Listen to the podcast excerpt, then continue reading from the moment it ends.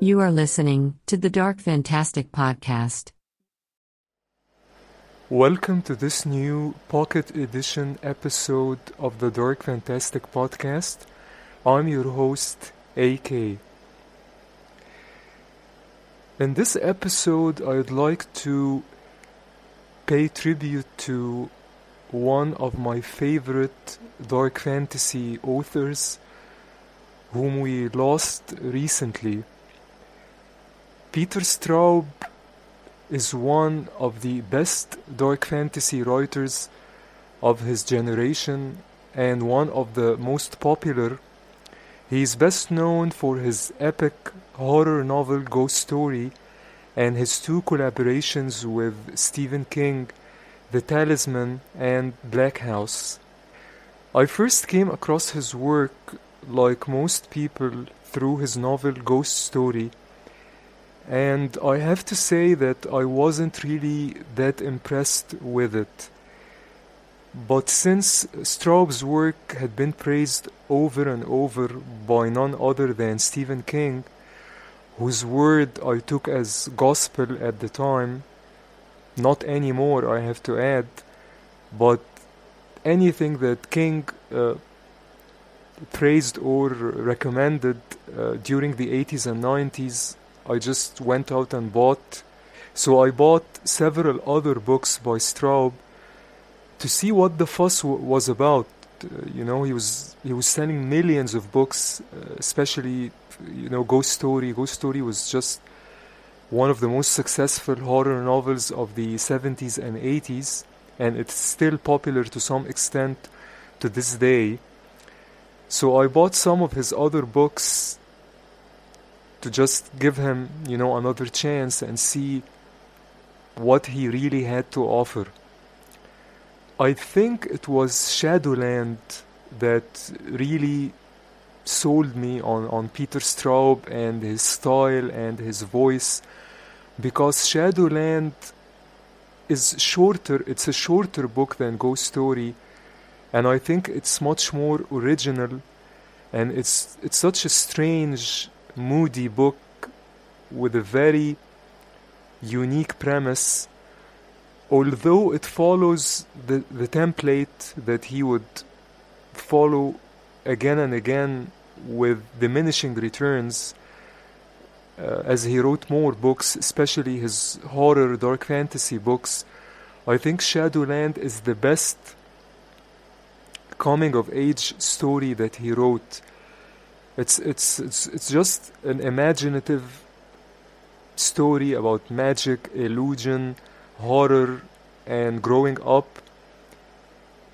And I remember when I read it, it was one of those books that you actually lose yourself in, which is something that Straub had a huge talent for in creating these, you know, worlds or universes that you could you could lose yourself in. And he also had a great sense of humor, not tongue in cheek, but this like wink of the eye when he wrote most of his books, which gave his books a sophistication and a style and a tone that was very different than almost all the writers of his generation, especially Stephen King, to whom he's he's always been compared, especially since uh, together with King, Straub wrote The Talisman and Black House which are probably the, the two books that he's most known for. And although I am a huge fan of, of Stephen King, especially his earlier books, I think that Straub was, for lack of a better term, a more sophisticated writer. His prose, I think, was more grammatical more elegant than King's prose. And although Straub, especially, I think after he was influenced to some degree by King's style, I think Straub's approach was more subdued to some extent than, than King's, and I think he, he, his writing had this British twist to it that made it that made his books and his work have this style and have this tone that is very very very very rare in postmodern American writers of any genre. He was one of the very few writers, postmodern American writers, who whose writing almost had a Victorian tint to it. And he was one of the few writers of his generation that actually praised Henry James and and uh, and and and admitted that Henry James was one of the finest ghost story writers that he ever came across. And Straub paid direct tribute to the turn of the screw in one of the stories told uh, by the characters in Ghost Story because Ghost Story is basically a mosaic novel because it has a, a through line but each character each main character in the book tells uh, a ghost story. One of the ghost stories told in in the book in the book within within the book is uh, a direct reinterpretation of the turn of the screw with a kind of rural uh, twist, rural Amer- American twist to it. What to make of of Straub's legacy? I think when when Straub was in the zone, he was unmatched by anyone of his generation especially in his mastery of atmosphere, his elegance, and his originality to a large degree. His books are accessible yet never dumbed down, and as I mentioned uh, just a, a few minutes ago, his writing had a British twist to it that is rarely found in the work of postmodern American writers of any genre. And also, I think what made his writing unique is that there was this mystical, wondrous quality to the fantastic elements of his stories that is very appealing and yet very terrifying in a way that was almost awe inspiring. Not in the nihilistic, pessimistic Lovecraftian style, although Straub's work was influenced by Lovecraft, and he wrote Mr. X, uh, his, his, his novel Mr. X, as a tribute to, to Lovecraft and his writing. But the mystical, wondrous quality I'm talking about in Straub's work was almost uplifting. Again, in, in, in an almost terrifying, awe inspiring way which again I don't think I, I came across uh, in any other uh, in, in, in, the work of any other writer of Straub's generation. I read many of his novels, including his tremendously entertaining Floating Dragon, which was published almost at the same time as Stephen King's It and Floating Dragon shares some thematic elements with that book, but in my humble opinion, Floating Dragon is a much better book. It, it's much more restrained and more imaginative than King's book, which I think is not one of King's best, and I think it's it's a very overrated, overlong book that shows some of King's worst tendencies. And I think uh, I remember uh, reading an interview with Straub in which he mentioned that he was writing Floating Dragon at the same time that Stephen King was writing it, and they actually gave each other feedback on both novels. And uh, Straub said that that was the main reason that there are very obvious similarities, thematic and and uh, and also in terms of plot between it and Floating Dragon. But again, I, I think that Floating Dragon is, is a very underrated dark fantasy slash horror novel that a lot of fans uh, of the genre uh, haven't read, and I think uh, it, it uh, deserves rediscovery, and I highly recommend it. Later on, Straub's work started to change a bit, with Straub maybe falling a bit too much in love with his own voice. And I remember reading his Blue Rose trilogy, uh, Koko, Mystery, and The Throat. And each novel was basically longer than the one before it. And I remember that I liked Koko to to some extent, but I but I didn't really enjoy Mystery and The Throat that much. I felt that Straub was starting to get a bit too again too much in love with his voice and he, he was starting to repeat himself in terms of the, the template of the of the of the coming of age uh, story and uh, he was becoming too self-indulgent I think to to, to a detrimental degree and the story and the plotting started to take a backseat to his voice. And I felt that was very obvious in some of his later work, especially uh, in The Night Room, which was a sort of a meta sequel to a book that I loved, which was uh, Lost Boy, Lost Girl. But I felt that Lost Boy, Lost Girl was such a gem, such a near masterpiece. It was a darkly magical and disturbing horror novel that I think is arguably one of his best books. So even in his late in his career, I think he was also delivering. But again, I think his, his, his tendency to indulge himself a bit too much maybe affected his later work a little bit. But Straub left a number of, of, of great novels and two short story collections Houses Without Doors and uh, I think Magic Terror was the other one. And his legacy is is is considerable and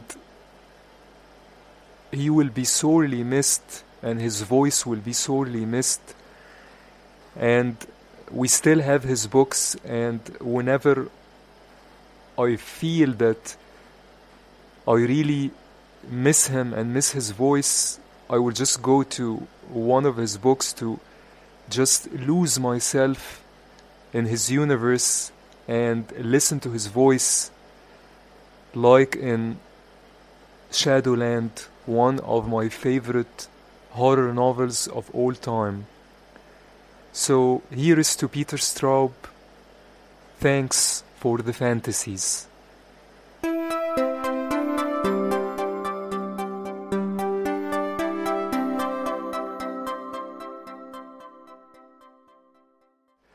Another writer we lost this year is Stuart Woods whose work was a fixture on the bestseller lists.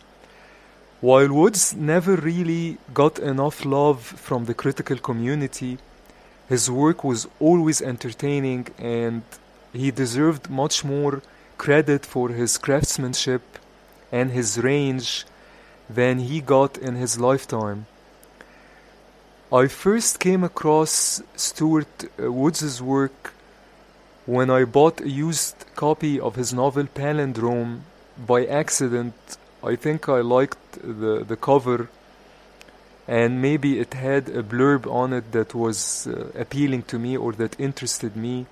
I don't really remember. I just remember that I found it in a used bookstore and it was uh, the price was right, so I just picked it up and uh, started reading it and was immediately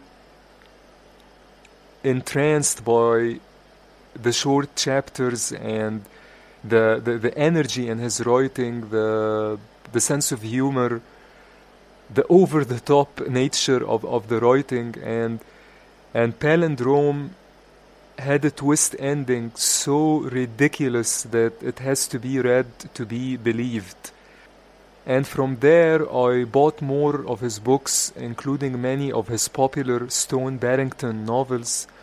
And while I enjoyed some of, of the Barrington novels, I found many of them to be honestly crass and repetitive. I remember picking up uh, Dirt, which was the second Stone Barrington novel, and just feeling that, you know, that book was just just too trashy for me, and, and I almost gave up on Stuart Woods then because I think it was only my second or third Stuart Woods book. But this brings me to why I think Woods is such an underappreciated writer. Because a lot of readers don't remember or don't even know that Woods used to write stand-alone thrillers of of amazing range. Although in the past 20 years or so, maybe even more, he was mainly known for his Stone Barrington novels. I, I don't know how many of those he wrote. They, they just I think he wrote like over 40 of, of, of those, maybe even more. And although the Stone Barrington no- novels were entertaining, many of them were entertaining, but I think that in his standalone novels, that Woods truly shined and showed his range and showed his style and showed his immense talent and his immense mastery of the craft of storytelling. Books like uh, New York Dead, which was the first Stone Barrington novel and which was written as a standalone novel, is just a super thriller and so entertaining and so over the top. And books like uh, the, uh, the Palindrome and uh, Deep Lie, which was a Cold War thriller, better than anything that, that Tom Clancy wrote, in my opinion. And then there is my absolute favorite Stuart Woods book, which is LA Times, a book that is so funny, so cynical, so full of suspense, and has again such a, a macabre, dark ending. It's such an original book that I think it's it's his best, and I think it's one of the best mainstream genre-defying thrillers written in, in in the past 30 to 40 years. And his prose was always smooth unfussy and his chapters short as, as i already mentioned.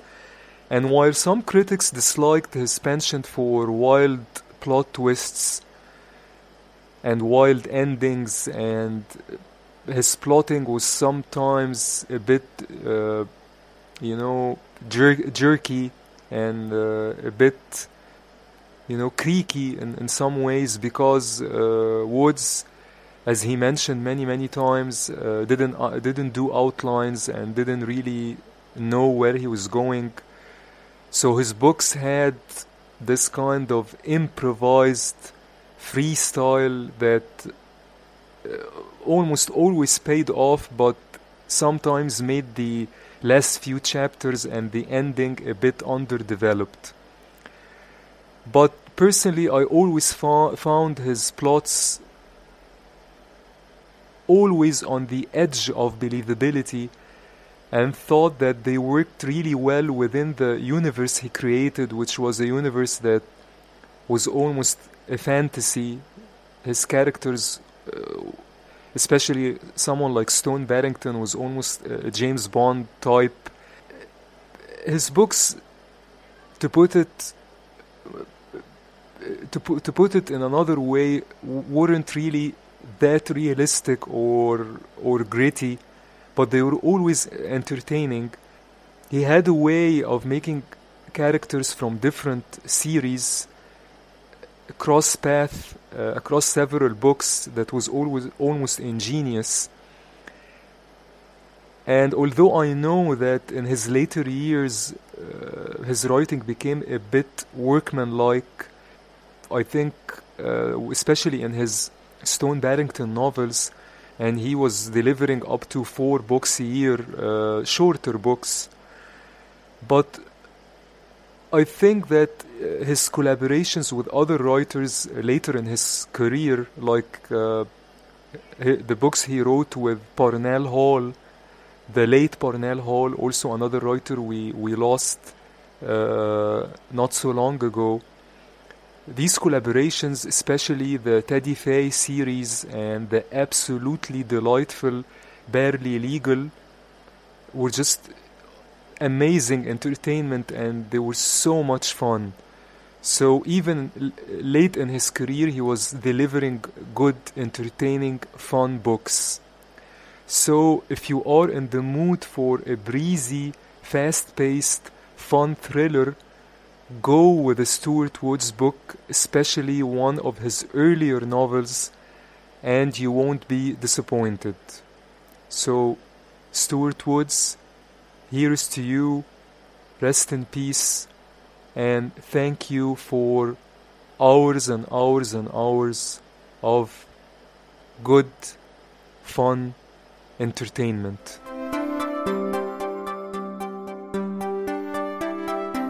Thanks for listening to this pocket edition of the Dark Fantastic podcast, and please join me again. You've been listening to the Dark Fantastic Podcast.